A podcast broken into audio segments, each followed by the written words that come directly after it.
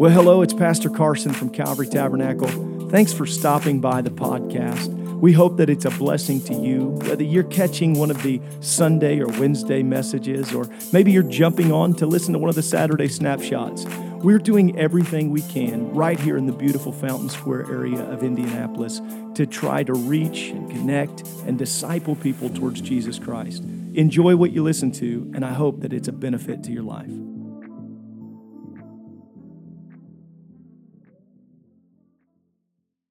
Tonight, I want to preach to you a sermon that has been 37 years in the making. 37 years in the making. It's titled Borrowed Bibles and Family Heirlooms.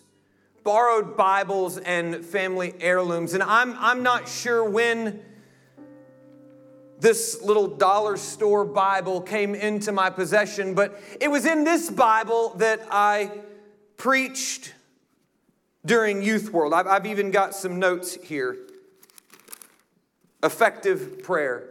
We're not going to preach about that tonight, but it was in this Bible that I wrote the earth shattering notes that happened during a youth camp. It was in this Bible that is broken, torn, and tattered that I experienced for the first time the joy of Psalm 150 and praise and adoration to our King. And this Bible is not my Bible, it is a borrowed Bible. And it says so right here in the beginning. It says, This Bible is presented to Belinda. I for those of you who may be wondering, am not Belinda. But this Bible was a gift to Belinda by a very special person, and it turned around and came back to my mother because she did not have a Bible. And so somehow this borrowed Bible came into my possession. In the front of this Bible here, we see the elegant handwriting of my grandmother presented to my beloved husband, Theodore O. Henderson, for his 21st birthday, December 1st, 1965, by his loving wife, Cheryl L. Henderson. Beneath that, a little more masculine handwriting to Terry on his 21st from Dad. And then on the next page, to Chris for his 21st birthday. Pass on this word of God. It is good. God is with you in all things, call on him. We will not always be here, but he is everlasting. Love, mom and dad. It's somewhat of a family heirloom that we have here with us tonight. And this Bible and others are scattered about my daily life, and they are important to me because of whom they belong to. They are important because they're family heirlooms. Corbett will get this Bible on his 21st birthday. And Wyatt, I've got a Bible for you on your 21st birthday because this Word of God is good. But more importantly than the fact that this is a family heirloom, this Bible is good because it contains the inspired, the infallible, the inerrant Word of God. And at some point in this life, I had to decide that this was not going to be just a borrowed Bible or a family heirloom, but this Bible was going to take root into my heart that this Bible was going to take root into my life, that this Bible was going to become part of the fiber of my being. The Bible is not a charm, it is not a fetish, it is not a book that will work wonders by its very present. It just because it's in the room doesn't mean that it's going to do what you need it to do. But I promise you that if you take this old book we call the Bible, and if you read it and you apply it and you act on it in faith, in sincerity, that it will work wonders in every life, both now and then and forever. I promise you that if you need a way and you come to this book right here, that this book will provide the way. I promise you that if you need an answer and you come to this book, that this book will provide an answer for you. Theologians say that this book is meant for reading in public. And in private reading is okay, but the more we remove the public reading of this book from our lives, the further we remove it from its intended purpose. So let's read Deuteronomy chapter number 6, verse number 4.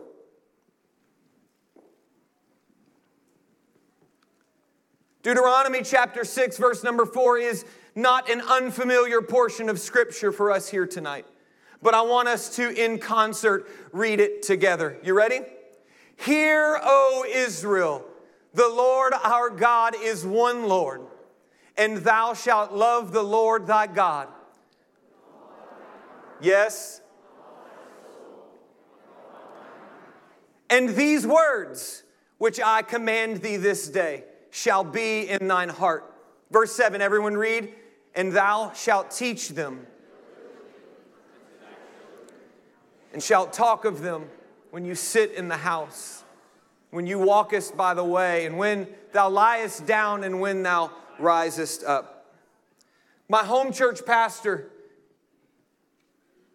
Bishop Arliss Glass, had a really unique practice with this little portion of scripture, he would wake up every morning and say, Hear, O Arliss, the Lord your God is one Lord. And I find myself sometimes waking up in the morning and saying, Hear, O Chris. The Lord your God is one Lord, and you should love the Lord your God with all your heart and with all your soul and with all your might. And you've got to teach this book to your sons, Chris, and you've got to talk about this book when you're walking by the way and when you're sitting in your house and when you're when you're lying down. This book has got to be bound. Scripture says as frontlets between your eyes. Would you lift your voices and let's pray that his word would have free reign in our hearts. Let's pray. Lord, we thank you, Jesus. Thank you for this day. Thank you for the opportunity to be a part of your kingdom, God, to be a part of your glory. I pray that your preached word would take root in our hearts, that it would grow in our lives and become part of the fiber of our beings, Jesus, that we would talk about it, that we would think about it, that we would teach it everywhere that we go, God. We'll be quick to give you praise and glory and honor for it in Jesus' name. Turn to your neighbor and say, family heirlooms and borrowed Bibles.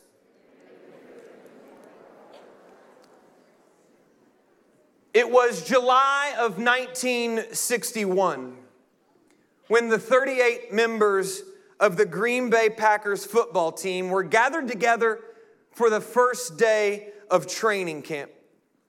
The previous season had ended in a heartbreaking defeat when the Packers squandered a lead late in the fourth quarter and lost the NFL championship to the Philadelphia Eagles. The Green Bay players, no doubt, had been thinking of this brutal loss for the entire offseason, and now, finally, training camp had arrived. It was time to run drills it was time to put on the pads. It was time to break the sweat and to, to get their bodies conditioned again to make a 16 week season. And the players were eager to advance their game to the next level and began working on the details that would help them win their next championship. And Vince Lombardi, their coach, had a tradition. He walked into the locker room the very first day of training camp he held up a football in his hand and he said, Gentlemen, this is a football. It seemed a little bit silly for him to tell 38 professional players that this is a football, but he said, This is a football, and it all starts and ends with this ball right here. It's the fundamentals that are going to get us through this next season. Let me submit to you that Mr. Lombardi understood something that if we can understand in this church, that we will execute and win this city. We will be able to have revival in this city if we can just understand that this is a Bible. Calvary Tabernacle, this is a Bible. It starts with this book right here. It ends with this book right here. Our services begin with this book. Our services end with this book right here. And should we ever get away from this book, God forbid we will lose everything. But when we put this book at the center and the forefront of everything that we do, there is no telling what God will do in our midst. There's no telling what cancers He won't heal. There's no telling what broken marriages He won't fix. There's no telling what mountain He won't move when we get back to the fundamentals when we understand that this book right here is everything that it's about, I'm telling you, Calvary Tabernacle, that when we understand that this book is where it's at.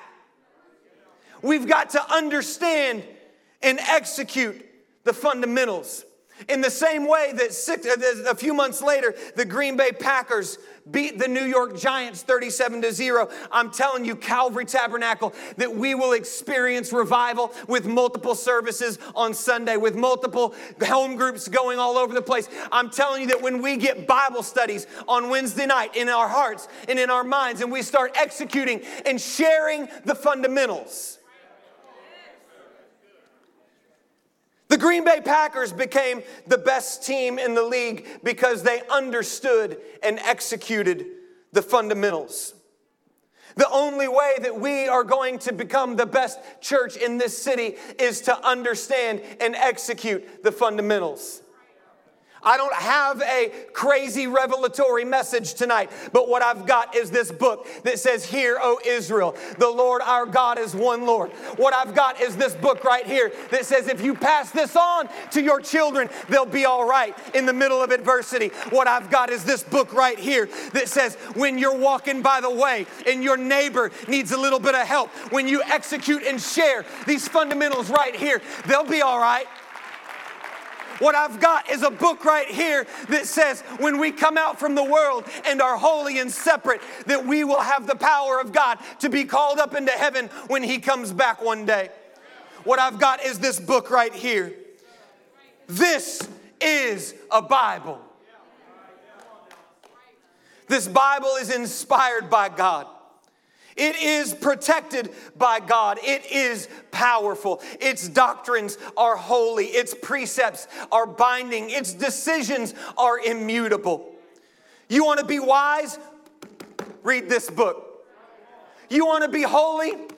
Practice this book. You want to see the light?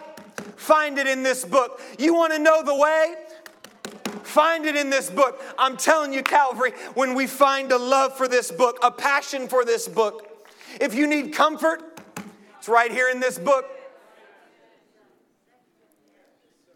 Scripture was written over a 1500 year span. Turn to your neighbor and say, That's a long time. 1500 years in various moods and at various locations by more than 40 authors. Can we just take a moment and appreciate the grandeur of this book right here? This book this book was written by farmers. This book was written by shepherds. This book was written by kings and poets and fishermen and those trained in the finest schools of their day and the wisest man that ever walked this earth. This book was written from diverse backgrounds and translated for us today with no contradiction in theology with no contradiction in detail. The Bible was written in prisons and in exile and in caves and on hillsides and in palaces. Scripture was written in joy and in sorrow, in despair and in confusion. Yet, despite all of this, its prescriptions for life are constant throughout the entire book while treating hot button issues of humanity like divorce and sexuality and adultery and authority and honesty and parenting. Every single writer holds the same theology. Can I tell you that man is incapable of orchestrating that? This book is inspired by God. It contains and presents the single unfolding story of God's redemption of humanity.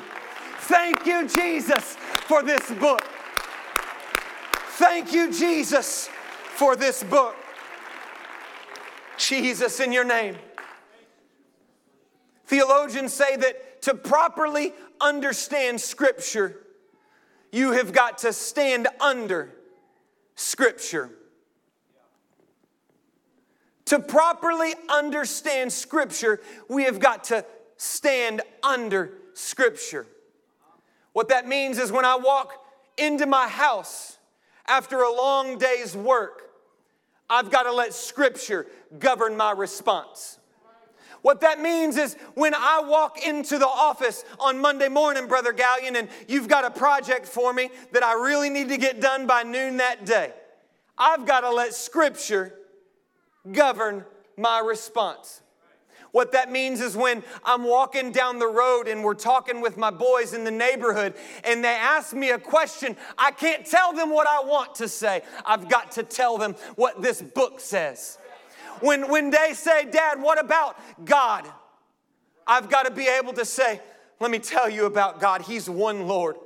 And he's not just one God, but he robed himself in flesh. And he didn't just robe himself in flesh, he lived a perfect life. And he didn't just live a perfect life, but he hung on a cross for your sins and for mine.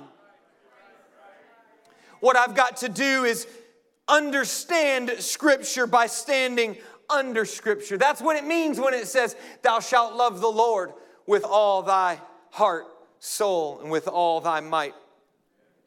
Calvary, if we are going to be the church that God is calling us to be, then we have to merely live our lives for Scripture, but we also have to give our lives for Scripture.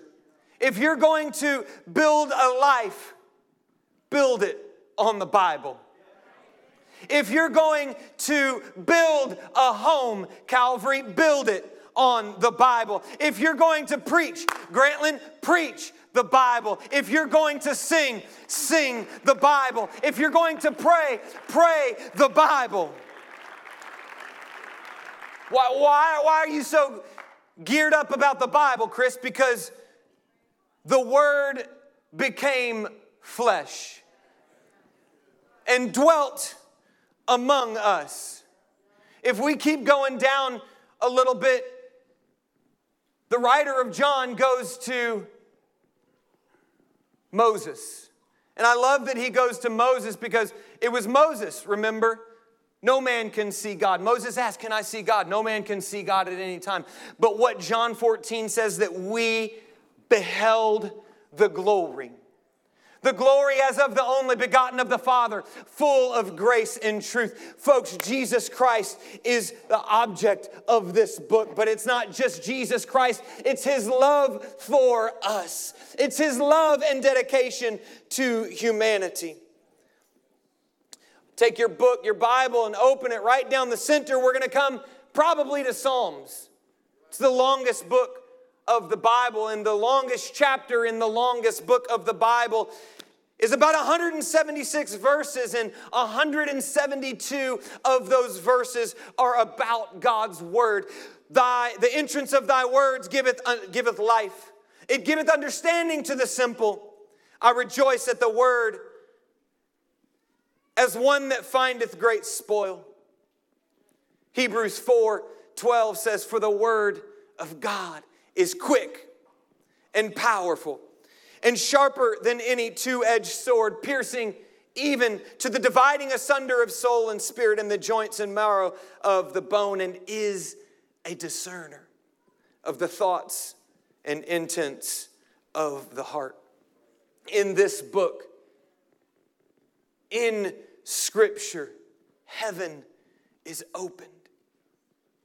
In this book, the gates of hell are disclosed. Christ is this book's grand subject, and our good is its design, and the glory of God is its end. This book should fill our memory. It should rule our hearts. It should guide our feet in righteousness and in true holiness. But let's revisit this borrowed Bible. In one conversation with my mom, I asked, why did, why did I get this Bible? And she said, Because you didn't have one. It was a simple answer. You didn't have one. I mean, it's, it's one of them dollar store Bibles. The front cover is busted and I mean, the spine is broke. Oh, whoops. It's falling apart. But what I really want to drive home tonight about the beauty of borrowed Bibles and family heirlooms is that there is a pastor's wife in Green River, Wyoming. There is a promotions director at Indiana Bible College. There is a junior Bible quiz team who took Sister Golden, what, second or third, fourth, somewhere. They go to nationals all the time. They're in first. Why? Because someone shared this book. There's an assistant pastor, a church planter's wife, and who else knows the reach of one person letting another person borrow this Bible? Let me tell you that every single time we offer this Bible to someone, it is precious. Every single time that we tell someone about this word, it makes a difference. We have got to share this book. We've got to share this book. We've got to share this book. This book is God's inspired revelation. It's written in the most simple human language so that even the kids can understand. Yet it is so deep that the smartest people in the world can never begin to scrape the depths of this book. We've got to share this book. Let's revisit the family heirloom because, as we know, it was written in the front to my beloved husband, Theodore Oliver Henderson, for his 21st birthday. Papa at 21 was a preacher. No doubt, if we opened this up, we could see some underlines and some arrows and some thoughts that he put in this book. But just underneath that, there's a short, simple phrase to Terry on his 21st. While dad is now a bivocational pastor in Green River, Wyoming, he was not always in ministry. You see, Terry on his 21st was a much different man than he is today. But my grandparents made a conscious decision to pass this book, to share this book. And Terry Lee was a very different man at 21. He lived a life that he wanted to live. He didn't have church, he didn't have Christ, he didn't have the things that we honor and reverence at the forefront of his brain. He was a backslidden apostolic preacher's son who someone decided needed a word. And it may have seemed fitting for Papa to pass this book, this family heirloom, down to Uncle Brian, who showed all the promise of being a preacher, who was in the youth choir and singing and, and did everything just right. It may have made more sense for Papa and Grandma to say, This book goes to you, Brian, but I'm so thankful that they said this book goes to Terry on his 21st. I'm so thankful that they said, you know what, it, it may not make sense, but this word is promises. These promises contained in this book are not just for preachers. The promises contained in this book are not just for worship leaders and for praise singers and for musicians and for platform ministry. I'm here to tell you that the promises contained in this book are for every single person. The promises contained in this book are for you, and they're for your children, and they're for everybody that is afar off, even as many as the Lord our God shall call. The promises contained in this book for a holy life are for you, and they're for your neighbors, and they're for everyone in your life. I am who you see today because someone shared the word of God because someone taught them diligently, taught this word diligently to their children. But I'm going to tell you, it's the response to God's word that dictates what he does. It's our response to the written, inspired word of God because in 1 Samuel 13, we see that Saul gets a word from Samuel at Gilgal.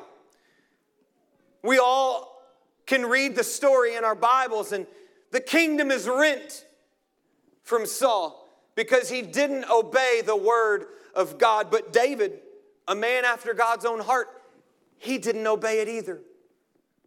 But it was his response to the word. It was his response to what Samuel said, or to, to what Nathan said when he said, David, you're the man. When Nathan the prophet walked in there and said, There's this story about some sheep I want to tell you, David. And David says, What? You got to be kidding. That man's going to pay.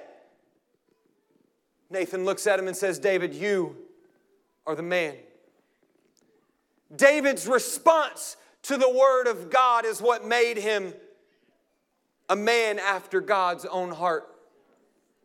So let me tell you a little bit about this word. Because in Acts chapter number 2, verse number 38, we find what we've got to do in order to get to heaven. That's what this book is all about is about God's unfolding love story for us. And when we flip back to the end of Revelation and, and we start reading, and it's like, I don't understand anything going on here. what, glass seas and, and beasts coming up out of them. They got seven heads and six horns, and I don't get any of that. Let me, let me tell you what you need to know about Revelation streets of gold. Let me tell you what you need to know about Revelation gates of pearl. Let me tell you what you need to understand about the very last book of this Bible, and that that is there's no moon, there's no sun, because His glory is going to be the light. One day he's coming with a shout, and one day he's calling us home. And if we've lived and obeyed this book, then we're gonna be caught up with him in the twinkling of an eye, we're going to be walking on streets of gold. And forever, we're going to be singing with the angels and the seraphims, Holy, holy, holy to your name. We're going to cast our crown with the four and twenty elders and we're going to say, God, you are worthy of it all. God, you are worthy of it all. But I want my response here to mirror my response there. So I lift up holy hands without wrath and without doubting. And I say, God, you are worthy. I say, God, you are worthy. I say, God, rule in my life, reign in my life, have your way in my life. God, I want to take this book and I want to stand under this book. I want this book to govern my response. I want this book to tell me how I should talk, to tell me how I should dress, to tell me how I should be saved.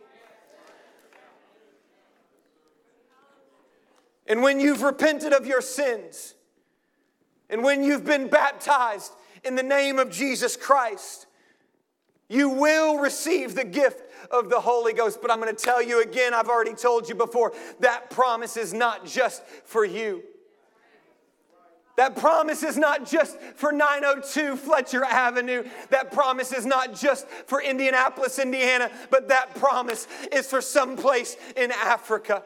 That promise is for some place in Russia. That promise is for some place somewhere where someone is crying out and saying, God, I need you. And this book right here that's been preserved and kept and inspired will lead and guide any person who is willing to stand under it.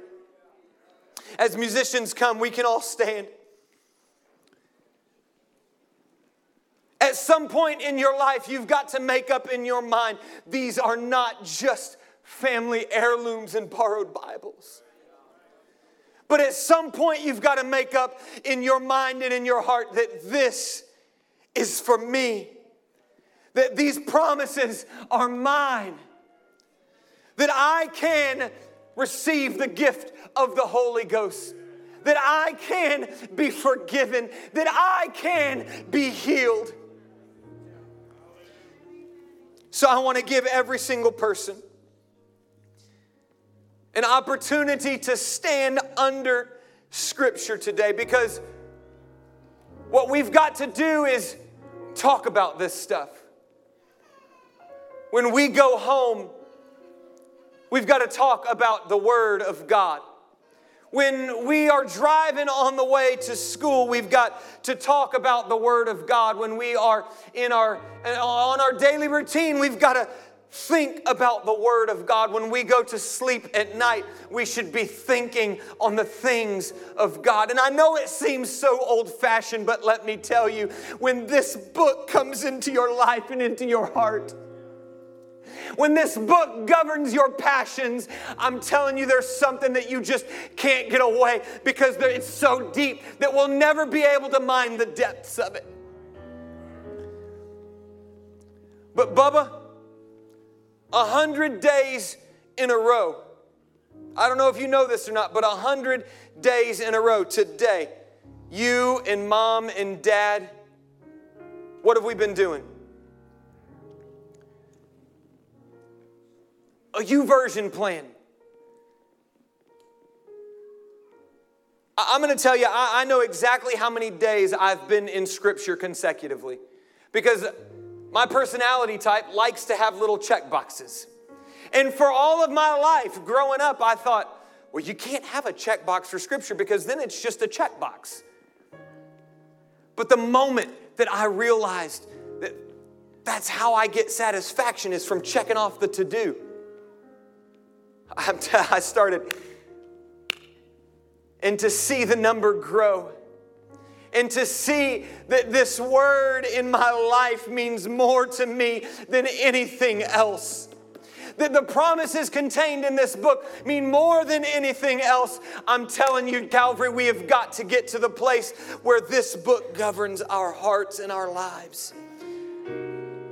That's why I love so much on Wednesdays that we are learning how to give home Bible studies, just the practical nuts and bolts of it, to say, this is how you do it. So let me explain to you how you can respond today. If you've not received the gift of the Holy Ghost, it's simple repent, be baptized, and as you clean everything out of you, as you ask for forgiveness, and God washes away all of those sins, and He comes into your heart and into your life, you will begin to speak with other tongues. James says the tongue is an unruly member and no man can tame it. But I'm so thankful that God can tame our tongues and that we will speak with other tongues as the Spirit gives us utterance. That's a good place to stand under Scripture tonight. But maybe you have done that. God is never upset when we come back to Him and we say, Lord, I'm here again just to rededicate myself.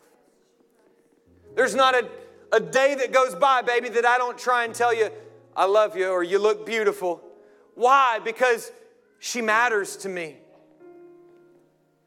But there's not a day that goes by that I don't want to say, I love you, Jesus. Why? Because He matters to me because he saved my soul.